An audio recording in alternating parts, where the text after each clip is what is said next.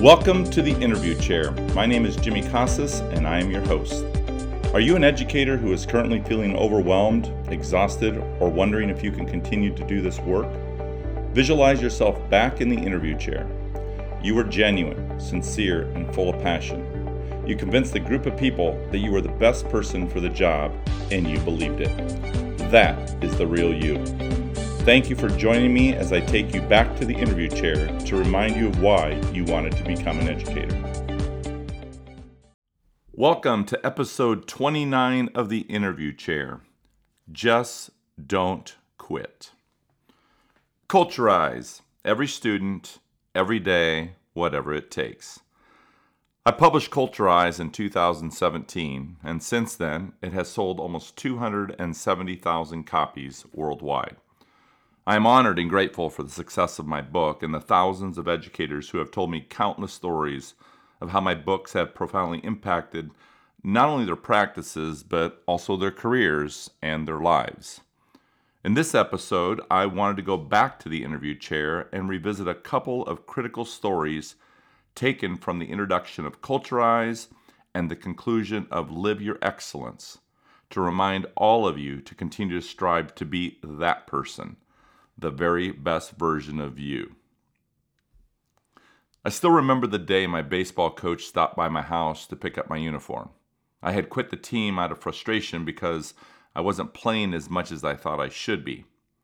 I had been successful at every level I had ever played, and I was the starting center fielder and leadoff hitter for our varsity team until an injury took me out of the lineup. I didn't want to quit, but as a 17 year old kid, I lacked the social and emotional skills and maturity to work through this low point in my life on my own. After all, I was healthy again, and I felt I deserved to have my starting spot back. Instead, I watched game after game from the bench. My parents, who were angry about me not playing more, were also not in the best place mentally or emotionally to help me work through my dilemma.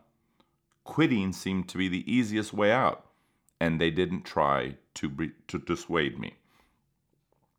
The doorbell rang, and I peered through the window to make sure it was him before I opened the door. I remember wishing that my coach would put his arm around me and tell me a story about how him knowing how I felt because he too had been in a similar situation as a boy. I wanted him to tell me he understood why I was frustrated and then apologize for never talking to me about why I was no longer playing. I wanted him to tell me he wasn't going to let me quit. I wanted him to show me that he cared about me, cared enough to tell me to keep my uniform and that he would see me at practice that afternoon. But the words, they never came. Instead, he reached out and grabbed my uniform, shook his head, turned, and walked away. I was devastated, and I remember going straight to my room and crying. Why wouldn't he just talk to me? I kept asking myself. It's been almost 40 years since that interaction took place in my front doorstep, but it still serves as an important reminder to me and my work as a school leader to not underestimate how critical it is to take time to talk to students and understand what they see, what they feel, and what they experience, and most importantly, to never, ever quit on them. I can honestly say that most of what I've learned from working with students has come from, well, you guessed it, talking with and listening to students. My experience working in schools over 30 years has taught me that most of the conversations had by adults in schools today are barely scratching the surface, or worse, come packaged with a tone that reflects an adult centered culture. In many cases, we adults sometimes avoid interacting with students altogether, either because we're too busy or we're not sure what to say, or sometimes we're even afraid of saying the wrong thing, just like my baseball coach did. This leaves students walking school hallways every day feeling invisible and wishing someone would just take the time to talk to them in a genuine and caring way. In the early 90s, I was working at an inner city middle school. It was not the type of school where all of the parents dropped them off at the door and waited eagerly that evening to hear about their day. No, most of these preteens got themselves out of bed and boarded a city bus at the crack of dawn. One school year, I became personally invested in one of my students. His name was Justin. As a sixth grade teacher, I was drawn to his story based on what he, the social worker, and the school administration had shared with me. I knew his dad was not in the picture, and his mom had her own significant challenges that she was trying to deal with at the time. I'd convinced myself that it was my calling to save Justin and other students who were facing significant challenges from their environment. I was determined to make a difference, and I truly believed that I could. Truth be told, Justin did not make a high school commencement speech thanking me for all of my valiant efforts. In fact, Justin did not even graduate. Instead, he went to prison. And over the years, I observed and tried to counsel other teachers and administrators on the perils of trying to go down that dangerous road of trying to save all kids. I understood the reasons for wanting to do it, and I empathized with them. For many educators, this is our core. It's who we are, and it often defines our entire purpose for becoming an educator. For some of us, it's how we measure our success. Those of you who have a similar motivation may understand why I try to define my success by how many kids I was impacting in any given year. The problem is, I wasn't sure what success really looked like. Impact? How do I measure that? And if you would have asked me back in the early 90s, I would have told you I lost Justin. I lost him to the streets, to drugs, to the gangs, and to the system, and eventually prison. I reconnected with Justin in high school. I was now a building principal, and he had reached out to me hoping to get another chance at school. In many ways, he was still that cocky little 11 year old with a million dollar smile that warmed my heart whenever I looked at him.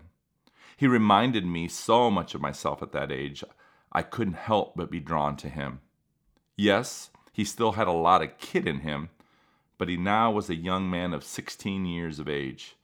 He was more guarded now, and I saw myself in him. And it reminded me of so many of my own experiences at his age. It was clear to me that Justin had been hardened by the broken promises from the adults in his life. His second tenure in school was short lived. He couldn't assimilate back into the life of a full time student and eventually gave up and quit. I remember feeling like I had let him down, wondering how his life would have been different had I advocated harder for him. In my heart, I felt like I had failed him. Over the years, although our lives would take us in different directions, causing us to lose touch with one another, I never stopped thinking about him. I mean, how could I? He impacted my life and gave me the tools through our interactions, through our talks, our challenges, to help me become a better teacher, a better principal. Yet that sinking feeling that I had failed him never left me. About 15 years ago, I received a letter in the mail from Justin. He was in prison. His wife had contacted me and gave me a phone number with visiting hours where I could call him. I was nervous and excited at the same time. And when I heard his voice for the first time, all I could see was that face from sixth grade looking at me in class. And after 20 minutes, my spirits had been lifted, a void in my heart filled. He said some things to me that day that made me believe that maybe, just maybe, I had made a small impact. I wish I could tell you that we reconnected that day in a way that brought us back together, you know, teacher and student, fairy tale ending, but it didn't happen. I don't even know why. Maybe we just needed that one final conversation to move on with our lives.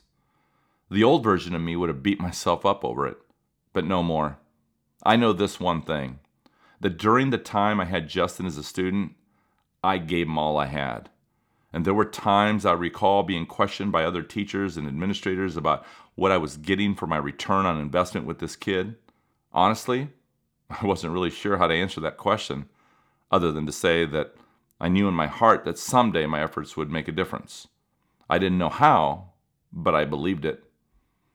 If you've had a similar experience with a student, you get what I'm saying here, right? A relationship with a kid can grab you by the heart and you find yourself not able to let go. Not if you want to leave your mark. And sometimes for teachers, the dividends don't come until much later. When we focus on the now, we often feel like we've been shortchanged, like we didn't make a difference, like we weren't successful. I often think of counselors, right, who work in treatment facilities, like when a patient relapses, has the counselor failed? I mean, I don't think so. As they invest in that relationship, they really are making a difference. Their words make a difference. The coping skills they teach their patients make a difference.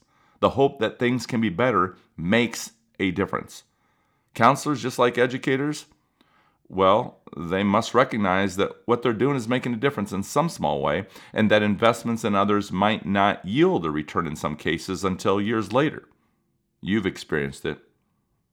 And then one day, when you least expect it, you get a surprise email from a former student, and it warms your heart. Or you run into a family in the grocery store and recognize one of the parents as a former student, and they share a story with you or give you a sincere thank you for everything you did for them. You probably don't remember most of what they remember, but they remember. And sometimes that long lost student never gives up on you and reaches out in his moment of need and says, I told the pastor there was only one person who has always been there for me when I needed him, and that is you, Mr. Casas. This young man this survivor, after all of his ordeals, at the age of 39, is asked by his pastor if there is anyone in his life that made an impact on him that could serve as a mentor and be there for him in his darkest moments. Anyone that he would feel comfortable reaching out to. And who does he think of? His teacher from sixth grade. Listen, I don't say that for me, I say it for you, that that could be any one of us. It could be you. Justin and I re- reconnected via Facebook three years ago. This time, I have vowed things will be different. I will not allow myself to lose touch with him again as long as he wants to have a relationship with me, his former teacher and former principal. He sounds good, healthy, and ready to make the necessary changes in order to avoid any more incarceration. He knows there will be challenges. He admitted to me that he at times is drawn to revert back to the old Justin because with the old Justin comes a reputation that can benefit him. But he also understands that it can hurt him. He has told me that he will not let his past failures define his future success. I don't plan to allow Justin's time in prison to define my impact or my success, and I hope you won't allow the past failures of some of your students to define yours either. I know there are days when you question whether it's all worth it, or you allow other people's words to influence your thinking on whether or not you can save them all. And in those moments when doubt begins to creep in, remember, there is a Justin out there who just might remind you that on any given day, you can change the course of a student's life through your belief in them and redefine success for not only them, but for yourself. I now know that it wasn't ever my job to save Justin. It was my job to not quit on him the way my baseball coach quit on me. That is what I'm going to ask you to do this school year. Just never quit on a student. If you do, then that student will know it, and so will you. However, by never quitting, you can keep the faith in good conscience that maybe, just maybe, you made a difference. Sometimes you don't realize it until years later. And then one day a former student reaches out and thanks you for never giving up on them, and immediately you are reminded again what you said you were going to do for students when you sat in that interview chair. My friends, it is time to recalibrate. Thank you so much for listening to this podcast, and I hope that you will join me each week as I take you back to the interview chair. Because I know this that when you sat in that interview chair, that, my friend, was the best version to check out my website at jimmycasas.com backslash the interview chair